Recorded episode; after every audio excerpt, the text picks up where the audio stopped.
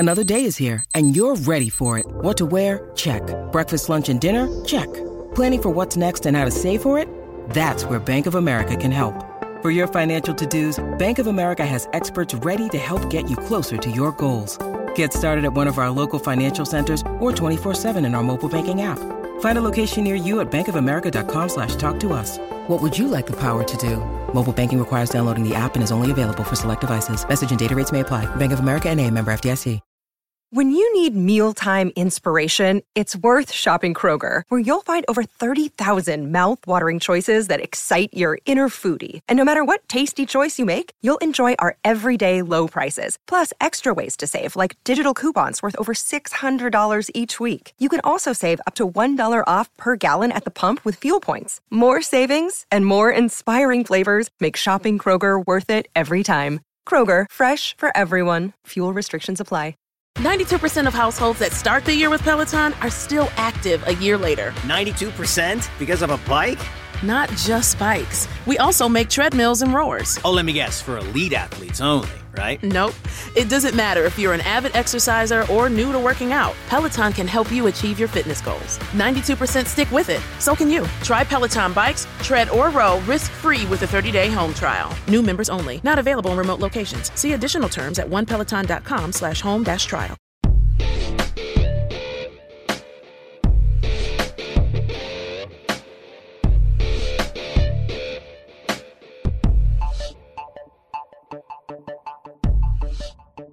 It's another episode of the Imbalance History of Rock and Roll. I'm Ray Koob. I'm Marcus Goldman. And Marcus, you know what I realized, man? I was reading an article, and it was talking about 30 years down the line, and you know, you don't expect the next thing you see to be the year 1991, which to me is prime territory as far as rock music for me and life and everything else. And 30 years later, all of a sudden, it's 30 years? Whew.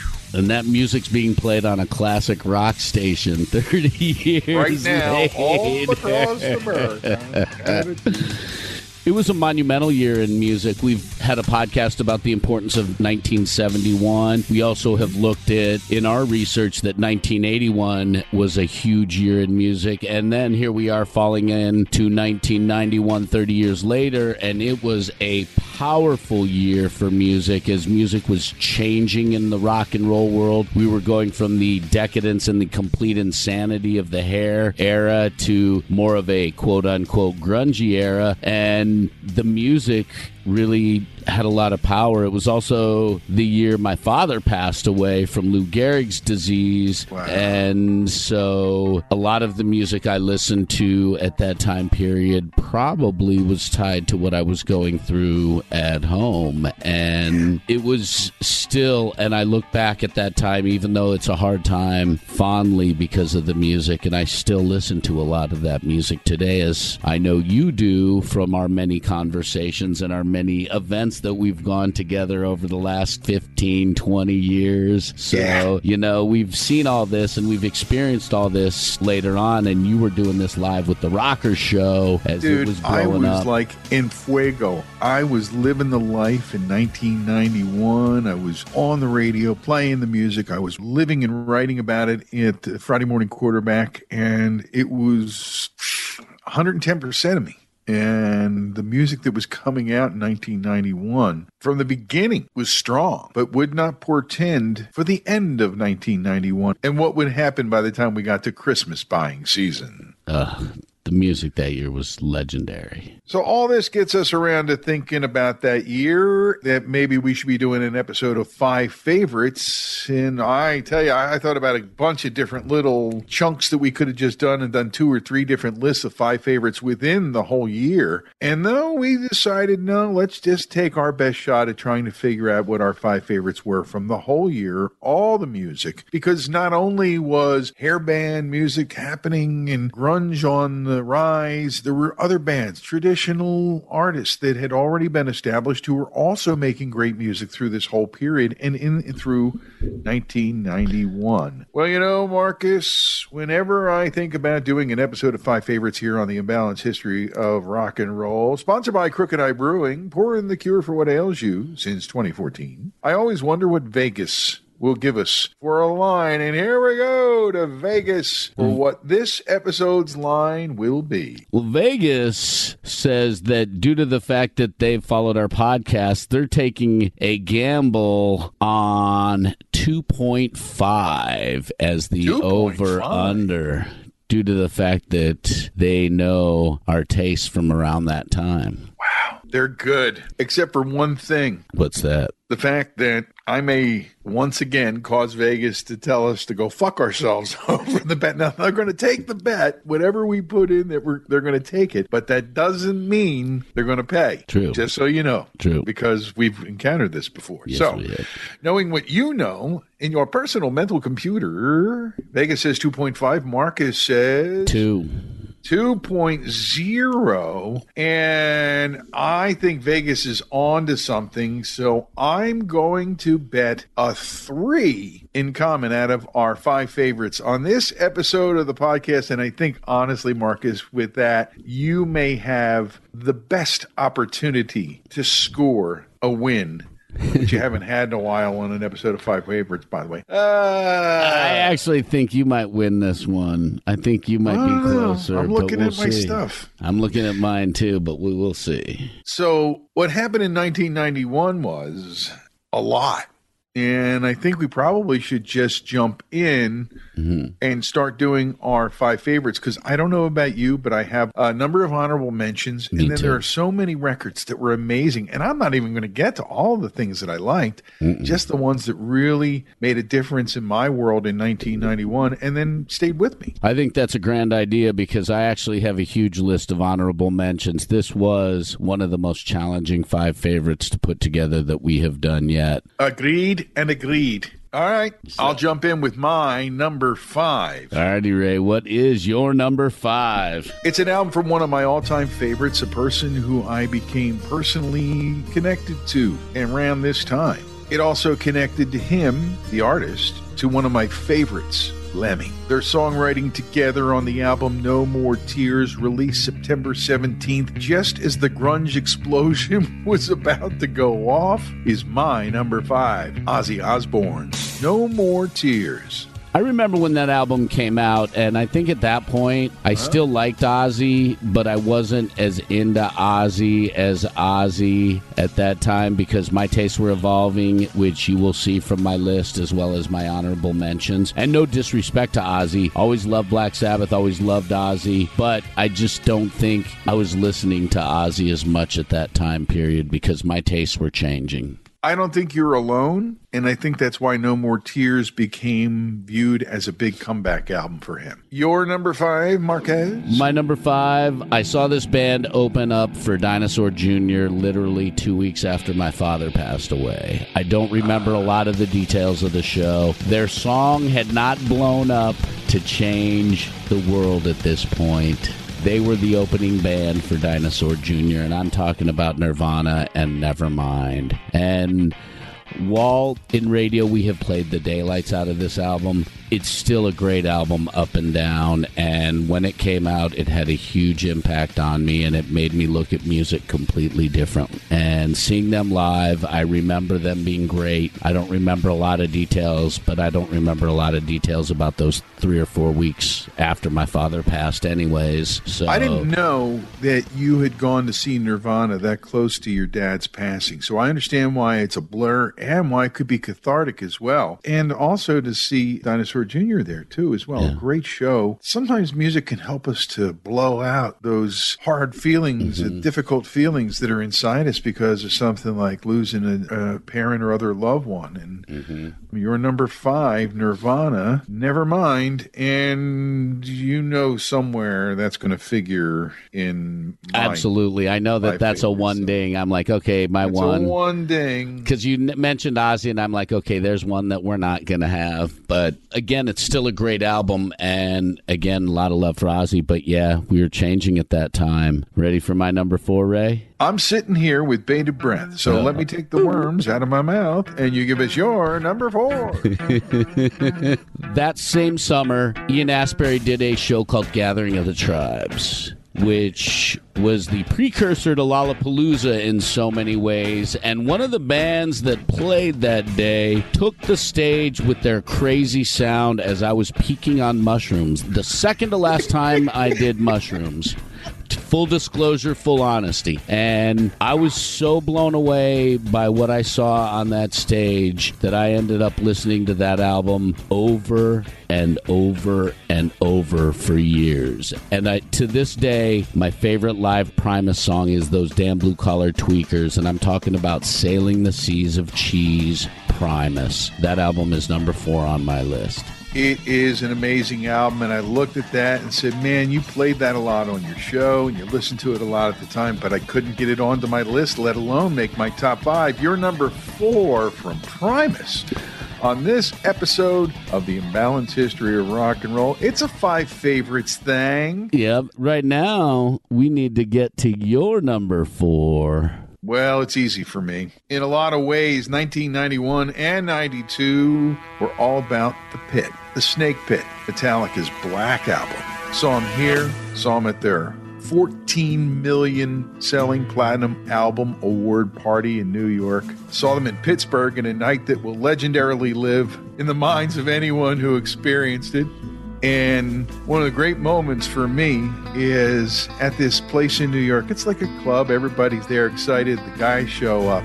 And I actually bump in back-to-back with Hetfield. And he turns around. He goes, hey, I've been looking for you. It's good to see you came. You're like, holy shit. You know, we're just radio guys. Yeah. You're 8 guys. But they were glad I was there. I mean, I knew Cliff and Peter as managers long before I knew Metallica and all that. But it just felt good to be there and be welcome. That makes that my number 4.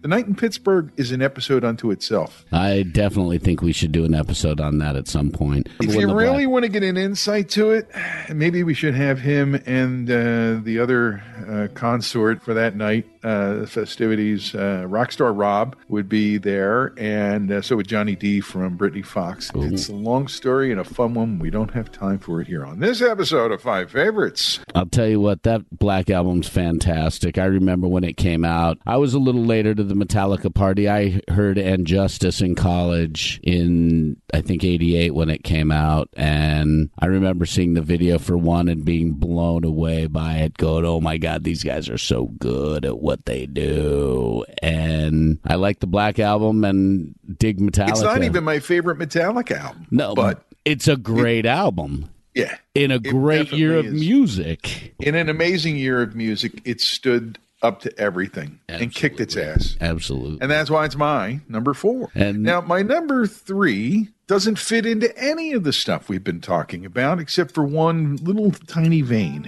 Great artists delivering great albums in a year of musical change and challenge. And these guys continue to roll that they'd already been on with an album called Achtung Baby. I'm talking about U2, my number 3. On this episode of 5 Favorites, our favorite albums of 1991, yes, it still gets heavy rotation here on the old pod thing I have over here in the corner. Can't complain about that album. It's a great album, and it shows, even though they made change and they evolved as a band, they still put out a consistent, high-quality album, and they do that all the time.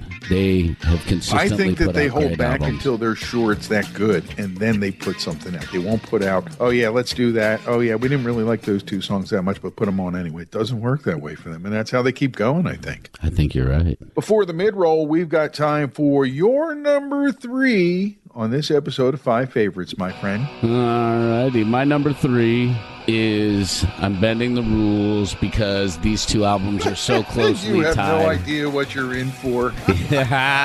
But these 2 albums are very tied together as they're part of the year that was a big change for rock and roll. I remember hearing Alive and being just walloped by that opening riff and that song moving me to the core. And then within a few days, hearing Temple of the Dog's album. So I'm talking about Pearl Jam 10 and Temple of the Dog as my number 3 because of their close relation and because of their importance. Both of those albums were therapeutic and were definitely in high rotation because of their power and their rawness and their beauty. They're great albums. As I look to my right and I see my double platinum for Pearl Jam 10, you know I understand completely. Absolutely. And even songs that don't get played on the radio very much, like Reach Down.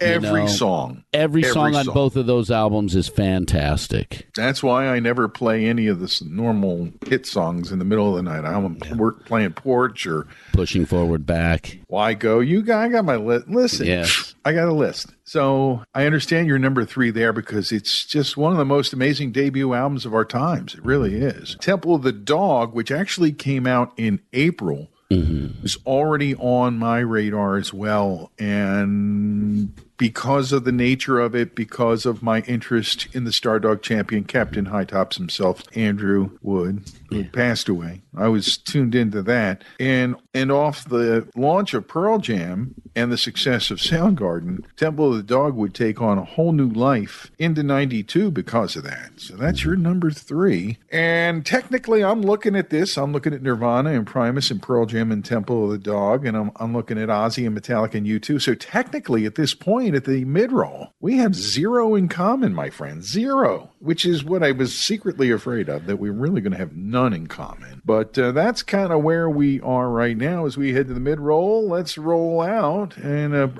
pick up the growler, will you? We can bring one back. And let's go have a pint at Crooked Eye in Hapro. Summertime and a great pint go together like water, yeast, and hops.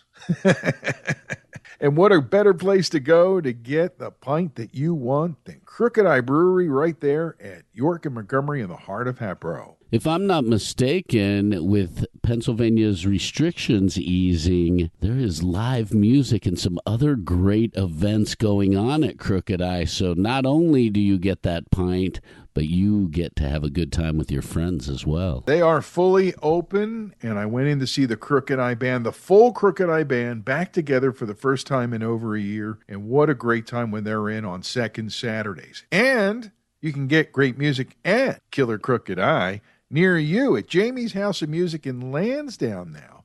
Stop on by, see live music, and have a pint of your favorites from Crooked Eye at Jamie's House of Music.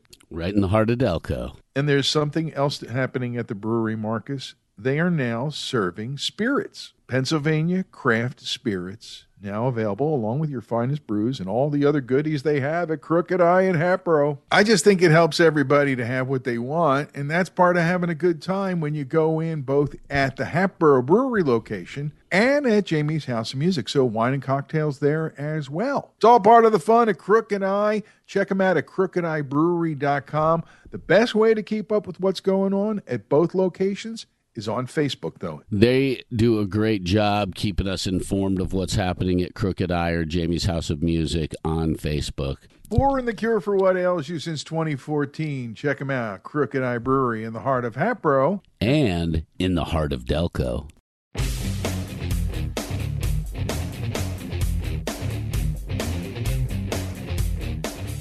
Back for the second half of 5 favorites. 5 favorite albums of 1991. Marcus, this has not been easy. And so far, the score is 0 in common. Marcus starts out with Nirvana's Nevermind, and then sails into the seas of cheese with Primus at number 4. His number 3 is a cheater. It's Pearl Jam 10 and Temple of the Dog, and I'm going to let you get away with it easily because you know how much I love both those records. And we had your number 5, which was Ozzy Osbourne, No More Tears. No More Tears. And that beautiful composition that he co-wrote with Lemmy Kilmeister, a masterpiece as far as ballads go. Your number 4, the Metallica Black Album, and it includes a story from Pittsburgh that we will get into at a later date when we talk about Metallica. And then number 3, the ever-evolving U2 and Achtung Baby. Achtung Baby! Pick yourselves up and Sally fuck! Sally fuck! Sally forth. All right, plowing forth. On this episode, you got to tell us about your number two favorite album of 1991. I'm going to preface this by saying you are absolutely not going to be expecting this. All righty then. It was the first album of a pop artist who got play on alternative radio. He eventually married Heidi Klum. His debut album is absolutely wonderful, and it was one of the albums that really helped me during my roughest times, and that is Seal's debut album, Seal. I mean, seriously, that album is wonderful with songs like Crazy and Jade, and it's just beautiful, and one of those albums that I still listen to. My wife and I got to see Seal about a decade ago, and it was wonderful. So there's my shocker at number two with Seal and his debut album. Not a shocker at all, because if you were an adult of a present mind in 1991, that album touched you in some way, and I listened to it all the time, and it could have been in my top five. I'll just say that. And it was part of the soundtrack the day my son Eric was born. So it's always connected for me to that. So whenever I play it here off the podcaster here in the kitchen, I think of him and that day. Of course. What a great memory to share with that album. All righty. So now it means that you have to go to your number two, Mr. Ray. My number two is part of your number three. Pearl Jam's 10, Hit Me Like a Sledgehammer. And I'd already been hit by Peter Gabriel's Sledgehammer. Here's the thing. I get the first single, and nobody's going to play it in Philadelphia. There was nobody that was going to play that song that time because the way things were with radio just wasn't there yet. First chance I got, I played it on Rockers. Reaction. Played it again, reaction. And eventually I got other songs. And every song that I played that had some hair on its nads, big reaction. So by the time they get around to release date on August 27th, I knew it was going to be a big reaction, and Philadelphia was one of those markets that stepped up right away and said, yeah, we like these guys. They had played Dobbs, and for some God-unknown reason to this day, I didn't get to go that. I think there was something else going on with an artist that was already out or something that I had to be at, because that's how it worked in MMR and Friday Morning Quarterback world in those days. So I didn't go to Dobbs that night, and that's one of the few things I missed that I wish I'd been at. But I've seen them many times and continue to love going to see Pearl Jam. But that first album, every song. There's a couple that were too soft for rockers, but most of them weren't. And before everybody cut the curse words out of everything, we would let fun fly at all hours on the Rockers show with Pearl Jam's 10. My number two. That's an excellent number two, and it's an album that will always hold deep to me, so it is my number three. So there's our one. I don't think we're going to do it, dude. I really don't think we're going to do it. What is your number one, my friend? This is the moment of truth. It is the moment of truth. It is an album I've raved about for years. It's an album that I feel is the best album of this band from Seattle. I always like to call this album Raw Power, because I think it is the best way to signify this album. Johnny Cash covered Rusty Cage, but the way Chris Cornell sings on this album, the way Kim Thayil plays, the way Ben and Matt Cameron just wail on this album, it is special. And there are songs that don't get played on the radio, like Searching With My Good Eye Closed, Drawing Flies, Holy Water, Somewhere, Room 1,000 Years Wide, which is my absolute favorite song on the album. Say it, brother, say it! I'm talking about Bad Motorfinger and Soundgarden, and when I first started working in rock radio, I always called them Big Fat Soundgarden on the air. They had a huge sound, and of the Seattle bands, they are still my favorite of all the Seattle bands to this day, and Bad Butterfinger, I think, is just a raw power masterpiece. Looking to my right and seeing the Gold Award for Bad Motorfinger, I concur, my imbalanced brother. Well, we need to know your number one, and it looks like neither of us are going to be correct with the Vegas odds from what I presume. So, what happened in 1991 was September 24th, a day of change and explosion in American music and rock, especially. All these albums were released on September 24th, 1991. Status Quo's Rock Till You Drop, Prom, Prove You Wrong, The Cult, Ceremony, Nirvana, Nevermind, Bad Motorfinger from Soundgarden, which was highly anticipated, and Blood Sugar Sex Magik from the Red Hot Chili Peppers. All out September 24th, 1991. Now, I am not going to try to make all of them my number one on this episode of Five Favorites, but I cannot, in good conscience, not make a three-play and call for Nevermind, Bad Motorfinger, and Blood Sugar Sex Magik as my number one out of 1991. We pulled the three. You won. And I can make my case. First off, the baby hangs in the living room. People from Geffen thought it would sell a couple 100,000. I told them if it didn't sell 2 million, I'd be quitting the business. When Baby showed up, it was 4 million. And God knows how many it's gone on to sell. The Landmark album, released the same day as Bad Motorfinger, which took Soundgarden to a whole nother level. And all those songs you mentioned when you were talking about it being your number one, they are ingrained in my DNA. At a time in my life when I probably should have been, quote unquote, done discovering new music, I was being encoded with these albums, and Blood Sugar Sex Magik was another one. I love that they did, at that time, an edited version, a bleeped version of the album, so people could play whatever they want. I have it somewhere. I have the bleeped version somewhere as well. Oh, good. Hold on to that. I will. And because CDs are coming back. That's the new trend. CDs are coming back. But those three albums together were a large part of my listening, even though the albums didn't come out until late in the year, and they continued to be into 92 with 3 and 4 and on. So that's why they are collectively my number one, and I got to add it up. And I think when you put... We're three. Have Nirvana in common from yours, and Pearl Jam in common from both of ours. And so we didn't have Seal and Soundgarden, so it's actually three, and holy cow. You won. I win again on another episode of Five Favorites here on the podcast. That's crazy. Blood Sugar Sex Magik made my honorable mention, and I love that album dearly. It's a great album, and some of the deep cuts like Sir Psycho Sexy, My Lovely Man, Naked in the Rain are some of the wonderful tracks on that album that don't get radio play. And they actually took Pearl Jam and the Pumpkins with them on the Blood Sugar Sex Magik tour later that year. I saw all those bands all around that same time. Yeah. And for the first time together and separately and individually at Lollapalooza up in Montage and all this stuff. It was a crazy fun year, 91, 92, because the fallout from all this stuff coming out in 91 was 1992. And it really was a wonderful time to be immersed in music. I'll just say that.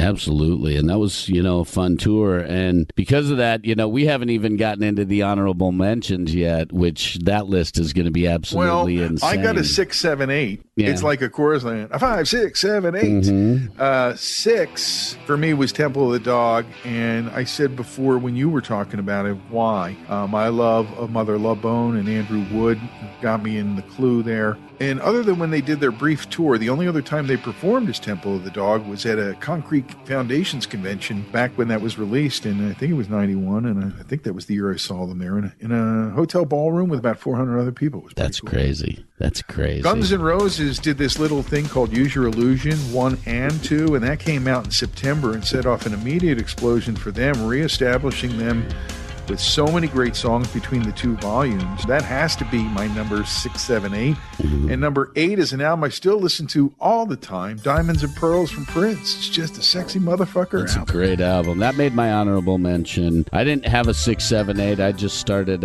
listing the ones that were close to being into my top 5, like The Sky's Crying from Stevie Ray Vaughan, which is a magical album. Monster Magnet did Spine of God that year. Yes, they did. Which I'm sure you were playing a little bit of that stuff on rock. Yep. On the alternative end, while a lot of the bands like Yaz were breaking up, you had Alison Moyet release her single album Hoodoo, which was getting a lot of play on alternative radio, and that album's fantastic. The Hoodoo Gurus, an Australian alternative power pop band, released the Kinky record, which I got to see them, I think, either in 91 or 92 for the third time, and they were great. Like you mentioned, The Cult, Ceremony, an important album and a great album. Lenny Kravitz released Mama Said. Roll the Bones from Rush, we haven't even talked about, which is a fantastic record. It really is, and it was the first time that they really did like the full-blown animation on tour.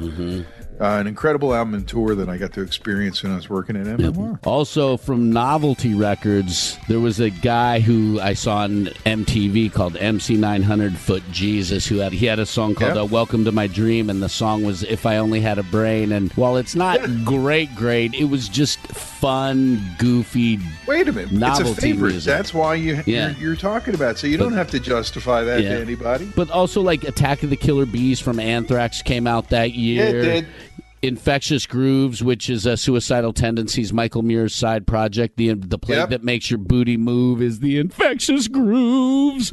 Dude, these are all albums that I love very much, but they didn't get into my real honorable mentions because some of the albums that did have such strong reasons. Like REM's At a Time, it was the AOR album of the year. It had all kinds of great airplay stuff on it, but yet it was still one of my favorites because it got played a lot. Matthew Sweet, Girlfriend, heavy rotation for 2 years back in like 91 and 92 and 93 for me. Luck of the draw. I'll put it on every now and then. The gold record finally came and caught up from Skid Row because they put out Slave to the Grind, which we are, by the way, slaves to the grinding of beans and the making of the coffee. Skid Row, Slave to the Grind. I have that hanging up in the house somewhere too, as is my gold record for Typo Negative's Slow, Deep, and Hard. That's a great album. I was in rockers heaven with that album, man. They were exactly what I was looking for as a host and as a participant in what was going on with rockers in Philly then. And I know you're a big Typo fan too, and you had a great interview with Peter. Oh yeah, I had a fun interview with Peter. That dude was an amazing human being, and the world could use people like Peter in this world, I'm telling you, man. The world needs people like Peter. Lurking, lurch-like guys who are kind as fuck. Yep, he had a great heart. Speaking of fuck, the album from Van Halen's, the album Front, Awful Carnal Knowledge, that was part of my 1991, and again, I'm sorry I was wrong. I just want to say it once again, but that was in there. Luck of the Draw. Go ahead, I wasn't even thinking of that one. Sure, that was a great album. She got on a roll there in the 90-91 range and really put herself into big-time airplay and sales and stuff again. It's funny because she went to Capitol and Warner's just missed it. The other thing I wanted to mention was something that was more about what stoner metal was. You mentioned Windorf and Monster Magnet, but just before Nirvana, there was already stuff going on that was in that vein. Caius and their debut album, Wretch, came out and was a big part of our show and our culture. Night at Dobbs with them early on, long before Queens of the Stone Age and all that stuff was really cool. You mentioned Seal, and I concur. Totally unique album in a time of change. The Smashing Pumpkins, the Gish album, they were the real Smashing Pumpkins. I was re-listening to Gish this week as we got ready for this podcast, and I was just like, yeah, man, the balls on this stuff. Dude, Rhinoceros really is such a great solo. Oh, the whole first 3-4 songs all in a row. I got agree. More? No, I... Okay. An album that surprised me when I went back to listen in the last week as we got ready, because I needed to, was Sepultura's Arise. I played it a lot on rockers. I was a little resistant to the heaviness in it at first, and now I listen to it, and it feels mainstream to me because so much about rock radio and active rock radio in the States has gotten more heavy, so that Sepultura, a lot of the stuff on that Arise album actually feels like it could fit.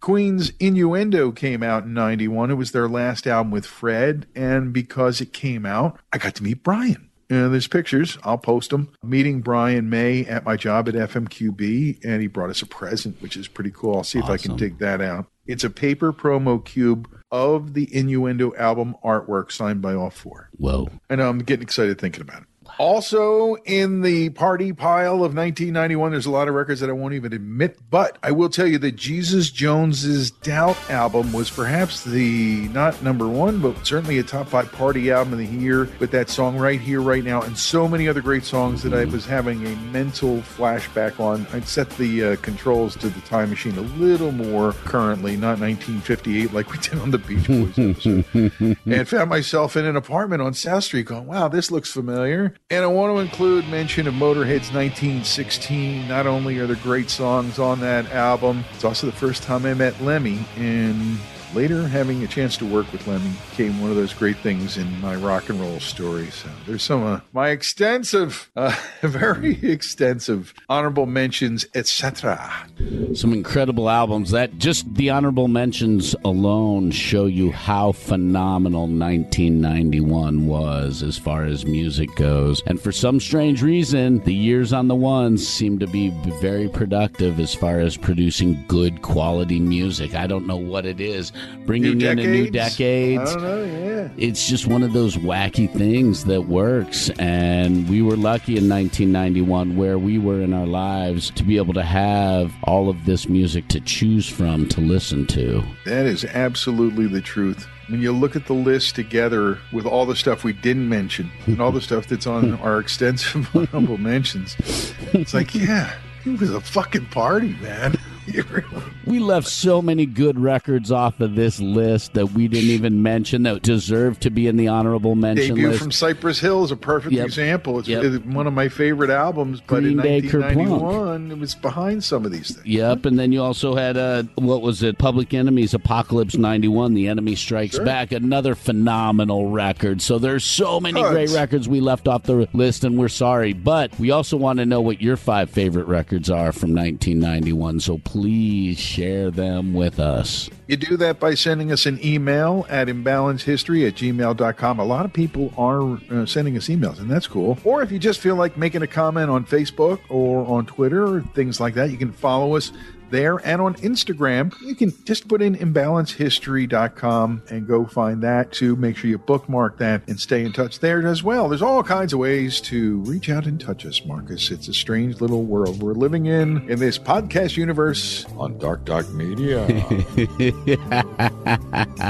Hey, you know, pretty soon we might actually be doing this podcast in person together instead of on Zoom. That would be so nice. It would, because I like sitting across from you and, you know, well, we're vaccinated, so we're almost there. We are almost there, so yes, soon, hopefully this summer, we'll be recording in person. That's his prediction. Vegas says, yeah, we'll see, mister. We'll see how that early summer hit goes. Until the next episode of 5 Favorites or whatever the hell else we come up with to do on this podcast, we'll sign off by wishing you all the best as you make your way through this final stage or stages, hopefully, of the pandemic. And thanks for hanging with us and listening so much and telling a friend, because apparently that's working, Marcus. People are telling friends about our podcast, so we keep showing up in different places. Thank you very much. Time to go. I'm Ray Koob. I'm Marcus Goldman. And this has been The Imbalanced History of Rock and Roll.